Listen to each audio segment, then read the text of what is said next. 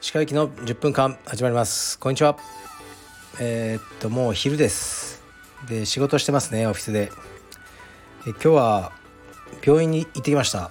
車でえー、っともう遠くですね。江戸川区。江戸川病院まで行ってきました。でまああの今日は CT スキャンですねを取ってでまあおそらくモディック変性というものが僕の腰椎の中に救っているようですね。なんか原因はよくわからないらしいですね。もしかしたら風邪の菌とかからなるのかもとかわからないらしいんですけど何らかの菌が入って腰椎の中が炎症しているという状態が結構ね顕著に見られましたね。でここに針を入れて 麻酔のような、ね、炎症剤消炎剤みたいなのを打ち込むことになるんじゃないかなと思いますね。まあ、でもうーんその MRI 昨年撮った MRI を見比べてもそこでもそういう風になってたんですよね。今日見せてもらったら。別の病院で撮ったんですけど。でもその前の病院では全くそれについて言及されずまあ様子を見ましょうみたいな感じだったんですよね。だからあれ1年前に あの、今日の先生が見てくれてたらもしかしたらこの1年無駄にしないで済んだのかなとか、まあ、1年半かな。ちょっと思っちゃいますね。まあだから病院はねいいところに行った方がいいですね。はい。でレターに行きますかね。あそうレターの前に昨日は橋本金也さんが、えー、カルペディウム青山道場に来られて、えー、ちょっとね取材をしていただいていて僕と対談僕の YouTube 用の対談をしましたね。うんもうエネルギーがすごいです。ずっと僕は苦笑いしてましたね。使える部分が少ない対談になったかもしれませんが。はい。でそうあの服部君があの金谷さんに「石川さんのことをどう思いますか?」って聞いたら金谷さんが「すかしてる」って言ってましたね。それが一番面白かったです。うん、であとその後はまたさらに金谷さんの、えー、っと番組 BJJ ウェーブに僕が出演ということで夜あの収録に行ってきました。だから一日中金谷さんと一緒にいた日でしたね。で、まあ、BJJ ウェーブだったりその金谷さんがこの道場に来てくれたっていうのはまあねえー、っともちろんね何もないのに来ないんで、まあ、発表するべきことがある。ということですね。多分あのすぐにね発表されると思うんでえー、っとお楽しみ。楽しみというかねちょっと期待して待っててください。で YouTube の方は、まあ、服部君がこれからねあの死ぬ気で編集してねあのまずいとこをいろいろ削って出すと思います。今までは服部君が「石川さんできました。確認してください」ってこう送ってくるとまあほとんど見てなかったんですよ。ああいいよいいよ OKOK っていう。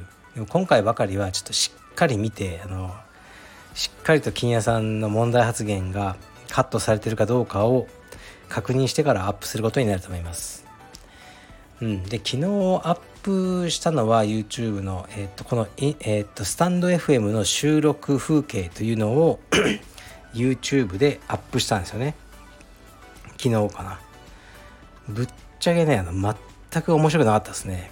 うん。失敗回ですねこれは。これはまあ服部君が悪いんじゃなくて、まあ、僕が悪いんですけどやっぱりあの音声メディアとこういう動画メディアっていうのの連動というのはできないと思いましたね。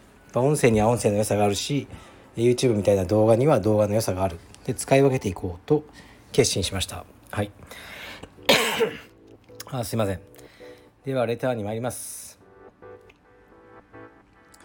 お疲れ様です。服部さんの福岡遠征について質問です。石川さんが服部さんの旅費を出すことで元は取れるのでしょうか？あと服部さんは普段何をされている方なのでしょうか？福岡に行ける時間があるのは学生さんかなと予想してしまいます。よろしければご回答よろしくお願いします。はいありがとうございます。まあ、僕が今週末から福岡に帰るんですけど服部君を、えー、ね連れていくですね、まあ、別で来てもらうんですね。で僕がもちろん旅費を払って服部君に福岡に来てもらって撮影をするっていうことですね。で元元なんか撮れないですよ全然。もちろん。ただのあのあの、ね、YouTube しかやらないんで。で全然ね収益化もされてないんで。まあでもいいんですよ。そういうもんじゃなくてちょっとねあの分かんないです。投資と思ってはいやろうと思ってます。で服部君が何してるかとかたまに聞かれるんですけど僕は知らないです。で別に知りたくもないし関係ないという感じですかね。僕あんまりこう人に聞くの好きじゃないんですよね。何してるのとか。はい。だから服部君が何をしてるかは知らないですけどこの日来れるっていうと大体 OK ですって来るんでまあなんか自由なあの生活をしてるんでしょうね。僕にとっては好都合なんで。はい。では次に参ります。石川先生知りすぎてしまうということはこれほどまでに罪な行為なのでしょうか？以前のスタンド FM で人気のクラスを受け持ってる講師は携帯を触らない座らないということを挙げていましたが現在通っている道場の先生はどちらもします。私は柔術をこの先生しか知らず道場にもこの先生のみのクラスしかありません。これが当たり前でありよく教えてくださっていると思っていた私にとって非常にショッキングなお話でした。はいありがとうございます。まずこう人気のクラスを持ってる先生じゃなくてカルペディウム青山においてはこれスタッフのルールですね。コード・オブ・コンダクトです。あのねクラス中に携帯を触らないとか、ね、スパーリングを見てる時も決して座らない。でスパーリングに参加することもないです。安全管理が仕事。まあこれは徹底してますね。でまあこの話これを聞いて驚いたというのもまああるでしょうね。でこの方みたいにそうそれが当たり前だったら何とも思わないんですよ。別に。うん。だからこう知りすぎてしまうということはこれほどに罪な行為なのでしょうか。まあそれほどのことじゃないと思うけどあのー、うん。まあ仕事としては僕は僕がやってるような形であるべきと思いますけど、まあ、別にね携帯見ながらでもちゃんと指導できる人もいるのかもしれないし逆に。で座ってても別に、うん、いいっちゃいい。ですけどね。批判する気はないですね。僕はそういうのは仕事としておかしいだろうと思ってしまうってことですね。はい。でもうん意味がなく厳しいルールを作ってるわけじゃないですよ。僕は。スタッフが楽しく楽に楽というかまあ意味なく苦しめるのは嫌だからだから青山に関しては掃除当番とかもないんです。綺麗にしとけっていうあのルールで。